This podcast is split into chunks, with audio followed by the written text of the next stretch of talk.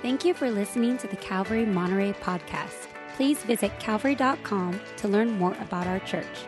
And visit nateholdridge.com for additional Bible teaching from our lead pastor, Nate Holdridge. Teaching today is our lead pastor, Nate Holdridge.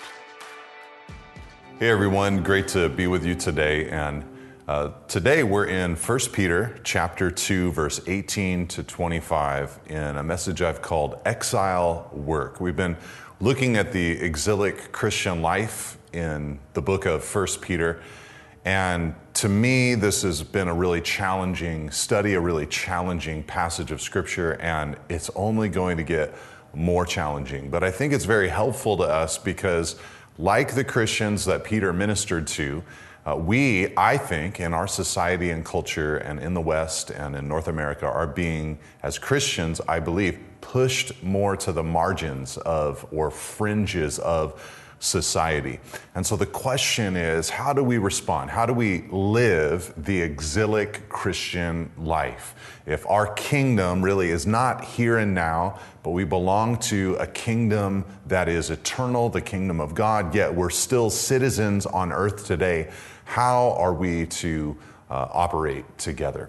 Uh, so today we're going to look at the workplace and how to conduct our exile Christianity in our place of business or our work here on earth. So let's pray together and ask God to help us. Lord, we pray that you'd strengthen us, whatever we're doing with our hands, with our time whether we're paid for it or not, whether it's in the home or uh, in a workplace, whether it's a career or just a job, whatever it is, Lord, we're asking for your help and your grace and that you'd use this passage to strengthen us in it. In Jesus' name, we pray together. Amen. Amen. Well, when I was in my mid 20s, I was working as a young pastor here at this church uh, not as the lead pastor, but overseeing various ministries uh, in the church. And at about that time, our church installed a brand new senior uh, lead pastor over the congregation. And to be honest, I did not initially click with uh, this new pastor or with his leadership style. And so, because of that, Christina and I just were privately praying about our future and praying about open doors that God might have for us and investigating ministry opportunities in uh, other towns.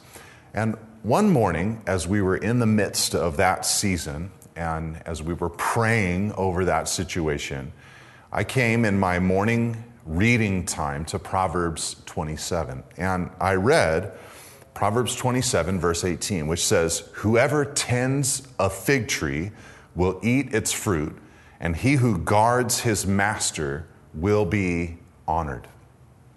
And when I read that, it was like a burst or a bolt of lightning. It really jolted me. And instantly, what I discerned was that I was supposed to treat this new pastor, my boss, as my master. I was to guard and care for him like a farmer cares for or tends a fig tree.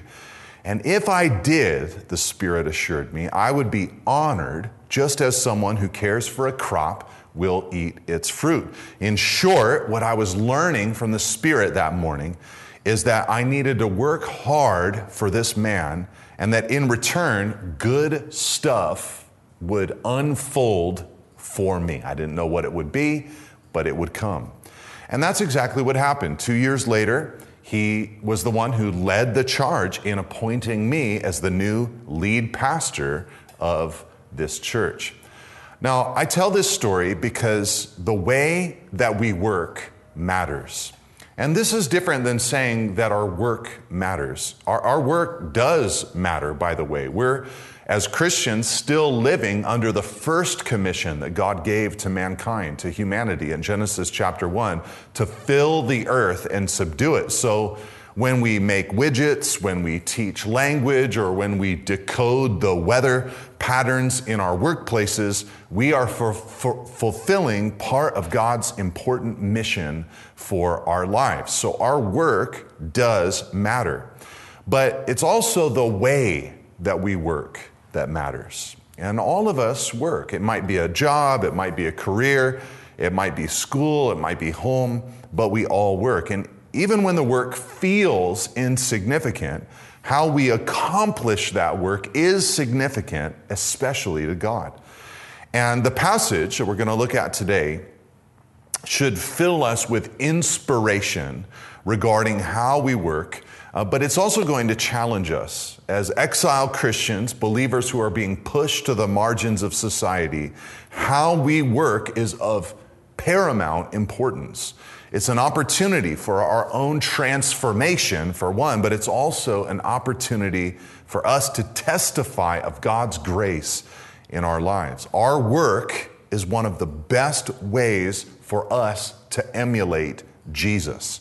And this passage is going to spur us in that direction. So we're going to go all the way through verse 25, but let's read the first two verses to begin.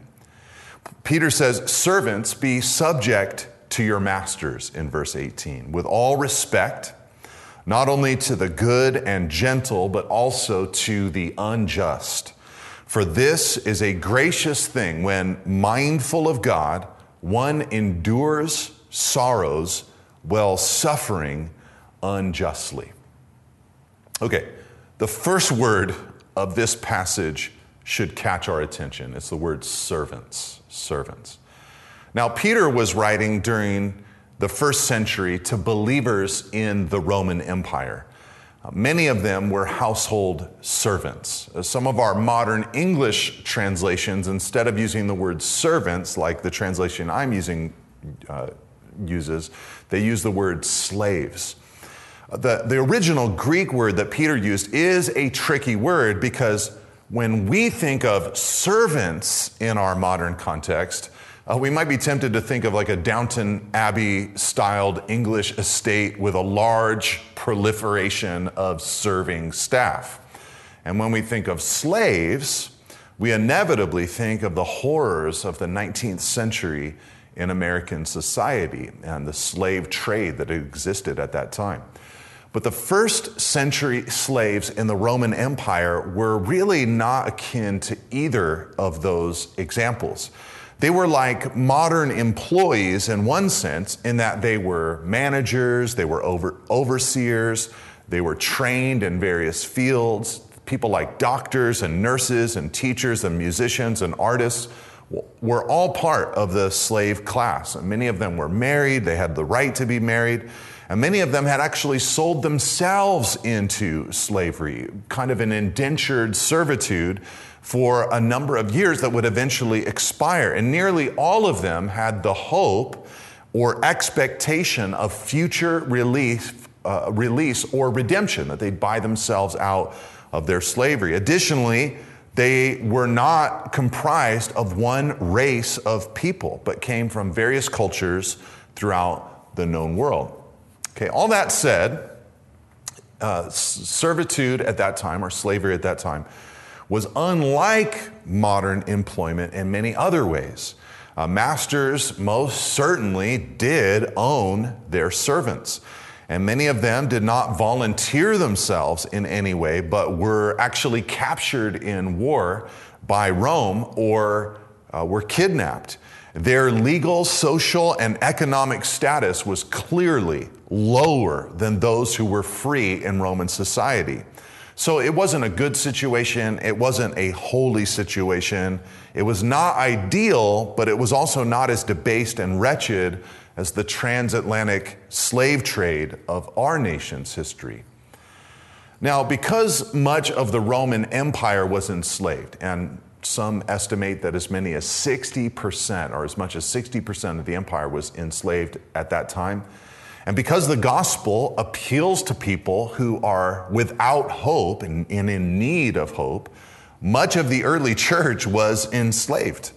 So not only were these enslaved Christians beginning to feel outcast for their faith, but they had to deal with the workplace drama that went along with being a believer. What would Peter tell them to do? Today I'm going to show you five things. Starting with this, number one, Peter tells them to do good work. Do good work. He said in verse 18 that they should be subject to their masters with all respect. Now, my assumption is that if Peter told a group of first century Christian servants to be subject to their masters, then he would tell 21st century Christian employees to be subject to their employers. Proverbs 12, verse 27 tells us that diligence is a person's precious possession. Believers should be diligent employees. We should be excellent employees. God has grabbed a hold of our lives, and now we live in the fear of the Lord. God's authority and presence and holiness are meant to inform our every action. And even when no one else is around, even when no one else is watching, we know that God is involved in our lives and we want to please Him. So, so we should work with diligence at all times. You see, because Jesus went above and beyond for us, believers should never be people who do the bare minimum. Because Jesus always lived to please his Father, believers should never work well only when the boss is watching.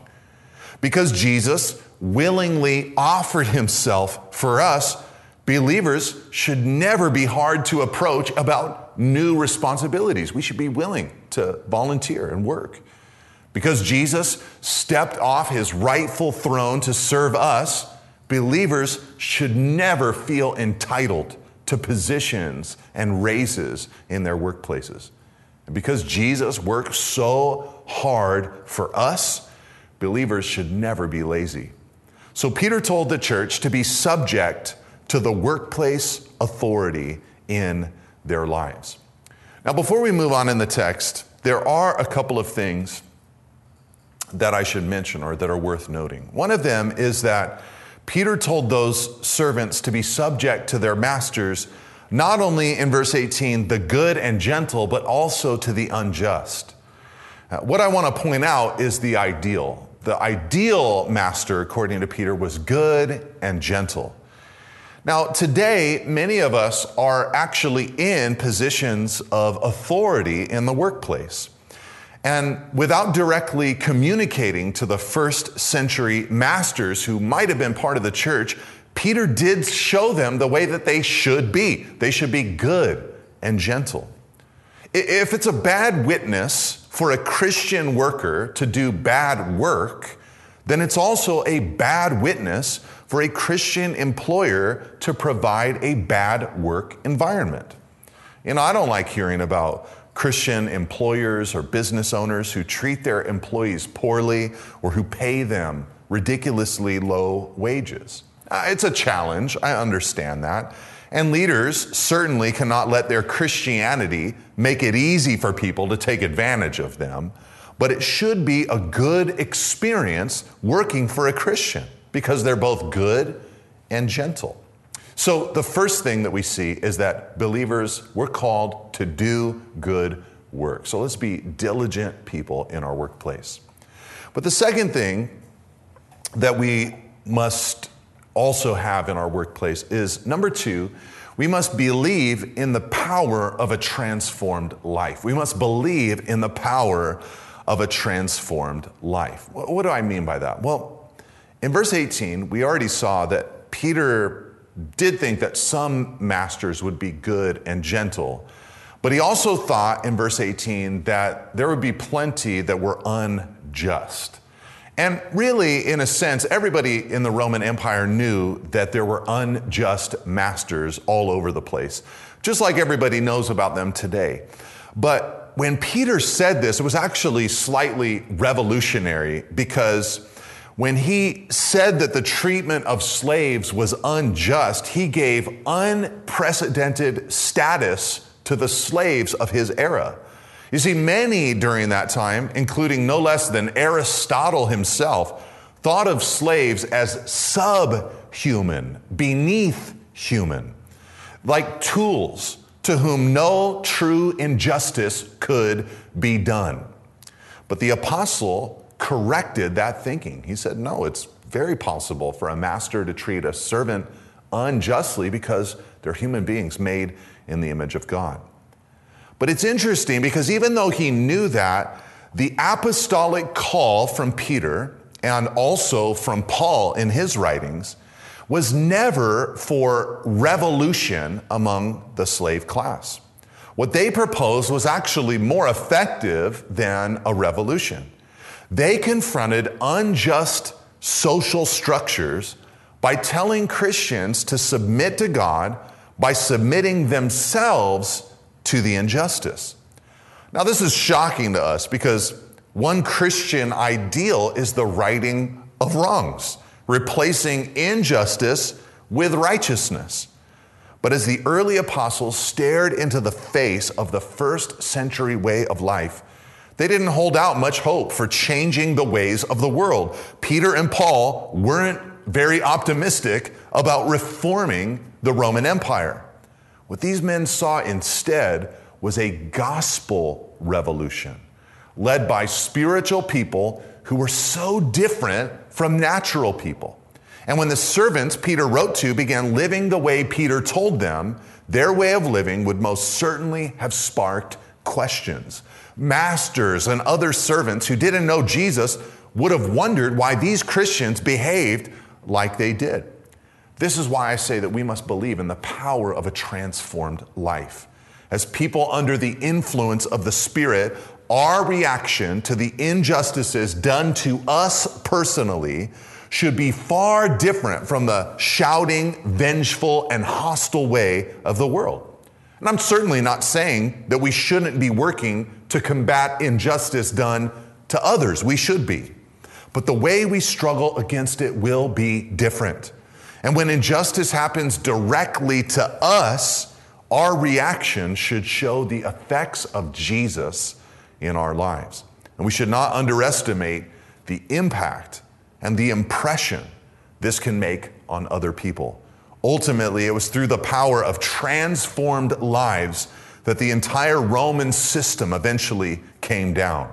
Peter's counsel, like I said earlier, was more effective than any short term revolution. So we have to believe in the power of a transformed life. But let, us read on in our passage to see what else Peter says to us about our workplace. Verse 20. He says, For what credit is it if, when you sin and are beaten for it, you endure? But if, when you do good and suffer for it, you endure, this is a gracious thing in the sight of God. For to this you have been called, because Christ also suffered for you, leaving you an example so that you might follow in his steps. All right, so far, we've learned that we must be subject in our workplaces. So we want to follow orders and we want to do a good job. We want to be good workers. We've also seen that we must believe in the power of a transformed life. We have to believe that the way that we work as will, will be evidence to the people that we're working with or who are above us or around us of Christ's transforming power within us. But now, the third thing that I want you to see in our text is that we must also know that God is involved. God is involved in your workplace. Peter shows us God's involvement in three ways. First, he tells us that when unjust suffering occurs, we should endure those sorrows while being, verse 19, mindful of God. What does that mean? Well, to be mindful of God in your workplace, especially a workplace where you're treated unfairly, is to be conscious of God's presence and remaining loyal to Him. I think Peter knew that enduring a rough workplace is impossible unless we know God is with us in the pain. But God's presence helps us endure. You see, in a lot of workplaces, um, there's tons of temptation. And it can be difficult for a believer to know how to act. I'm praying for so many of you who are in positions in our society where you're looking to God for wisdom as to how to navigate the times that we're in. But we have to remember that God is with us. We must be mindful of God, Peter tells us. Mindful of God when the jokes are inappropriate. mindful of God when the after work gatherings get out of control. Uh, mindful of God when a coworker pulls up sinful images on their phone to show everybody else. Mindful of God when we're asked to rejoice in something that we can't rejoice in as believers. Uh, I remember one coworker in my past, not in church work, who celebrated to me an extramarital affair that he was getting away with at the moment. It was awkward. As a believer, I, of course, could not celebrate with him. We have to be mindful of God.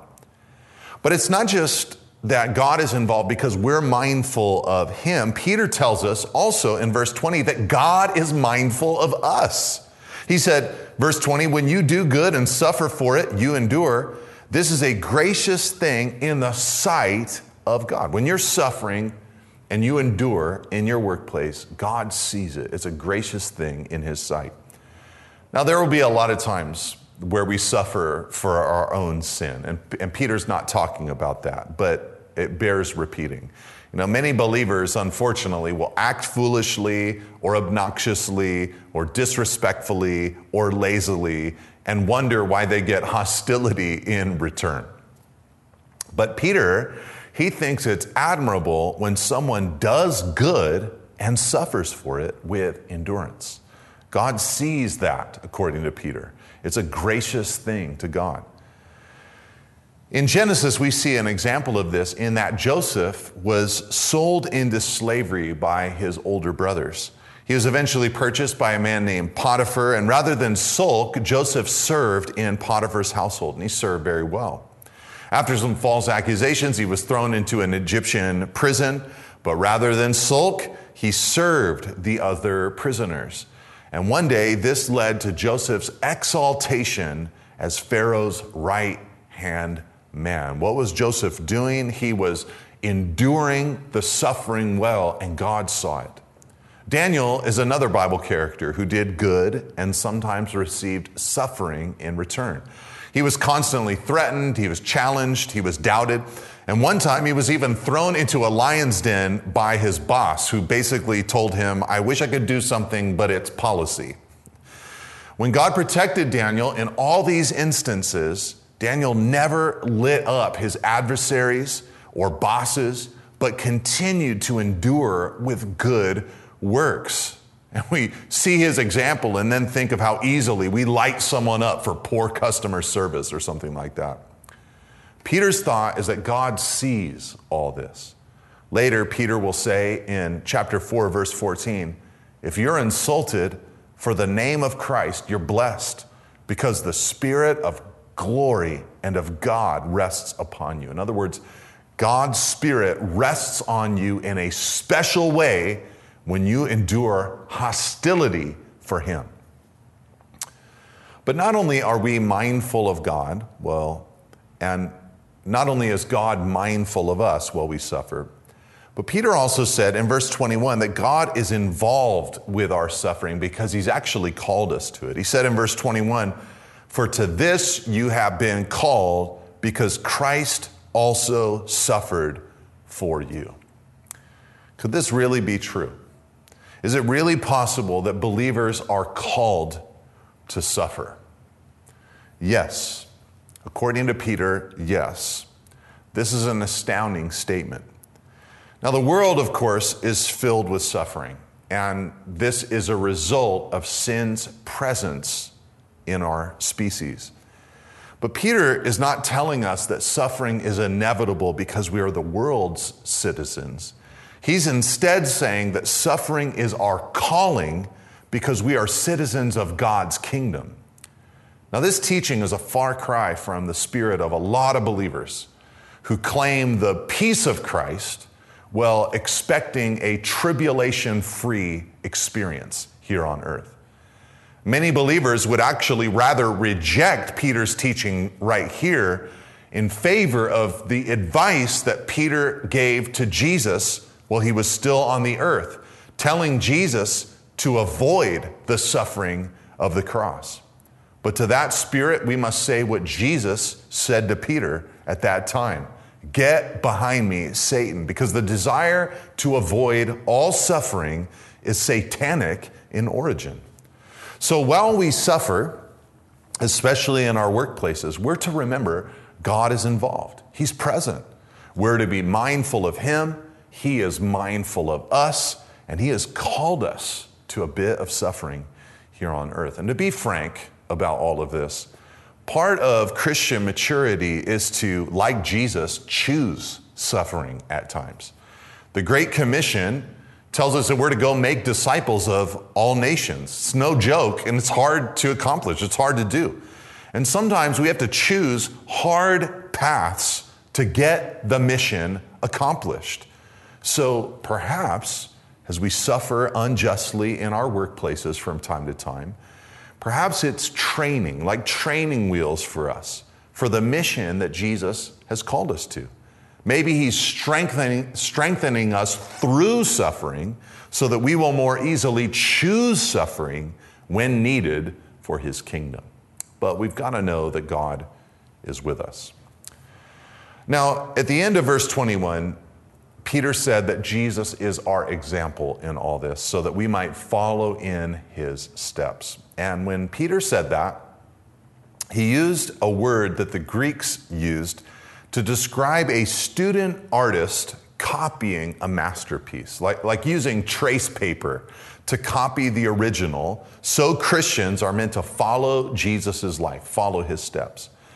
But what example does Peter have in mind, especially when it comes to our workplaces or perhaps even suffering in our workplaces?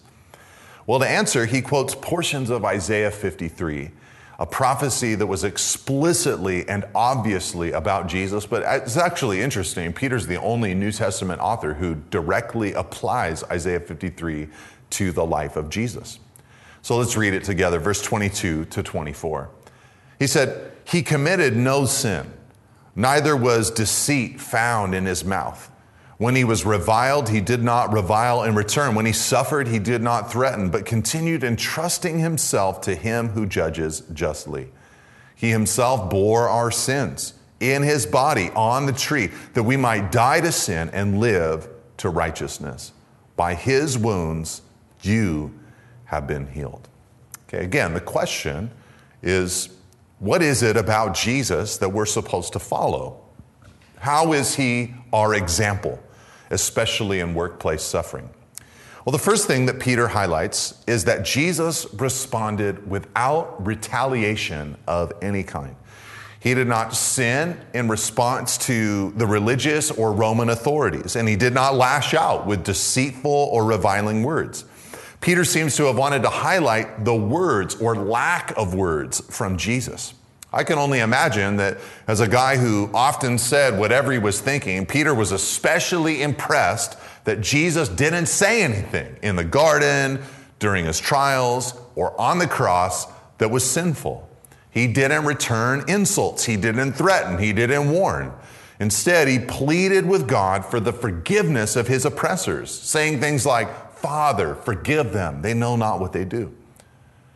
In the Old Testament, there came a time when King David was betrayed by his own son.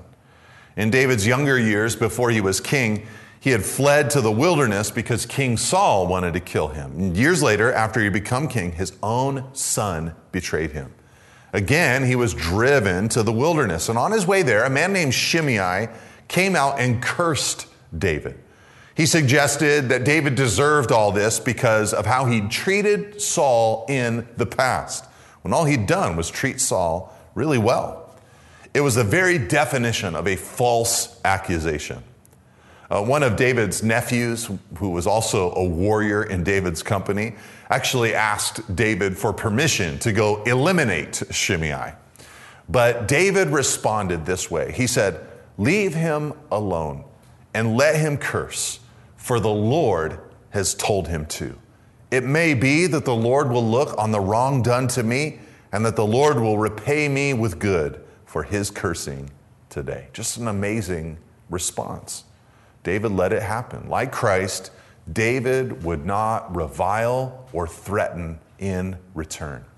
And Jesus is still our example today. We should, as believers, not be those who go off on others when treated unfairly because Jesus did not respond in that way.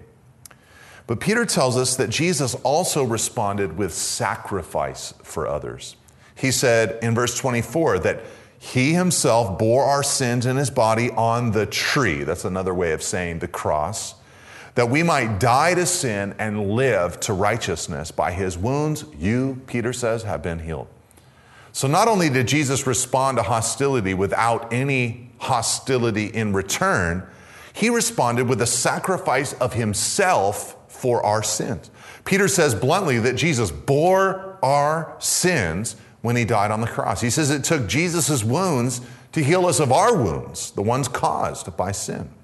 And like Christ, sometimes we're called to suffer as a sacrifice to bring life to others, even in our workplace. Now, in reading all of this, we might feel that it's rather impossible to do.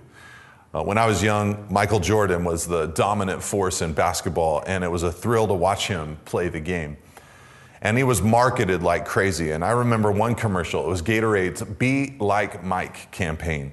And it flashed back and forth between Michael Jordan, highlights playing basketball, and regular people trying to imitate him or even playing basketball with him. And the idea was that since Michael Jordan drank Gatorade, we should also drink Gatorade and be like Mike. And I don't think anyone mistook the commercial as saying that we could actually be like Michael Jordan on the basketball court. Uh, all we had to really do was just drink some citrus cooler flavored Gatorade and we could play basketball like Michael Jordan. No, we realize it's impossible. I'll never be that. But here's the deal you and I, we can actually be like Jesus. His spirit, if you're a Christian, resides within you. He wants to help you live the way that He did. In fact, when you do live the way that He lives, it's not you, it's Him living through you. He wants to strengthen you to refrain from, from retaliation and instead sacrifice for others in your workplace. And there's another help to all of this, by the way. Peter mentioned that Jesus, verse 23, used this help. He continued entrusting himself, he said, to him who judges justly. This means that Jesus repeatedly, amid all the accusations and slander and mistreatment, prayerfully committed his life to his Father. And he knew that the Father would handle it. He knew the Father would justly judge all the sins committed against him. Now, this is a good strategy to follow because our best self defense is never as good as God's defense. So when you're mistreated, entrust yourself to God.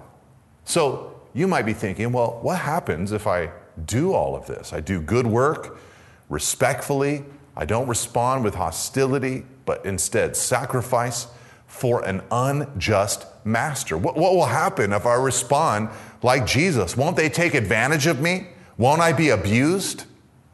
Well, Peter really isn't concerned with answering those questions. And of course, the people that he was writing to, servants in the first century, they didn't have the freedoms that we have in our society. You know, if you came to me and you said, Well, my boss is treating me all these different ways, and I'm trying my best, I'm being submissive, all of that, I'd say, Well, you know, here's the advice that Peter gives to us apostolically, but you could also look for a new job as well. You're not tied to it, you're a free person. But in the meantime, we have to entrust ourselves to God like these people did. Now let's read our last verse today to see our fifth thing. Verse 25, he said, For you were straying like sheep, but have now returned to the shepherd and overseer of your souls. The fifth thing that I want you to see is that we must aim for the lost to be found. We must aim for the lost to be found. You know, we've learned that our work as Christian exiles, it should be good work. We've seen that we must believe in the power of a transformed life and that God is involved with us in the workplace. He goes to work with you. We've also been exhorted to follow Christ's example. But in this last little verse, we're encouraged in our workplaces to aim for the lost to be found. Why, why, do I say this from this last verse? Well, Peter draws our attention to how we were lost ourselves. We were straying sheep, but that now we have returned to the shepherd and overseer of our souls. In other words, we used to be lost, but Jesus, our shepherd, he came and found us. The good shepherd left the 99 and found the one. But today, when we go to work, we're more than likely surrounded by other lost sheep. The shepherd is looking for them, and he might use us to search them out. So it stands to reason that we should work in a way that aims for the lost to be found. Remember, brothers and sisters, we are exiles. We belong to another kingdom. Let's work as if King Jesus were directing our lives and our work lives today. Lord, I pray for every person that's part of this church or has listened to this message. And I ask, Lord, and pray that you would give every one of us the wisdom, discernment, and the endurance that we need to navigate the complexities of the modern workplace that you've put us in. We commit it, Lord, into your hands. Thank you for being our great example. Amen. Thank you for listening. If you would like more teachings and information about Calvary Monterey, please visit calvary.com. You can also find books, teachings through the Bible, and articles from our lead pastor at nateholdridge.com. Thanks again for tuning in. See you next week.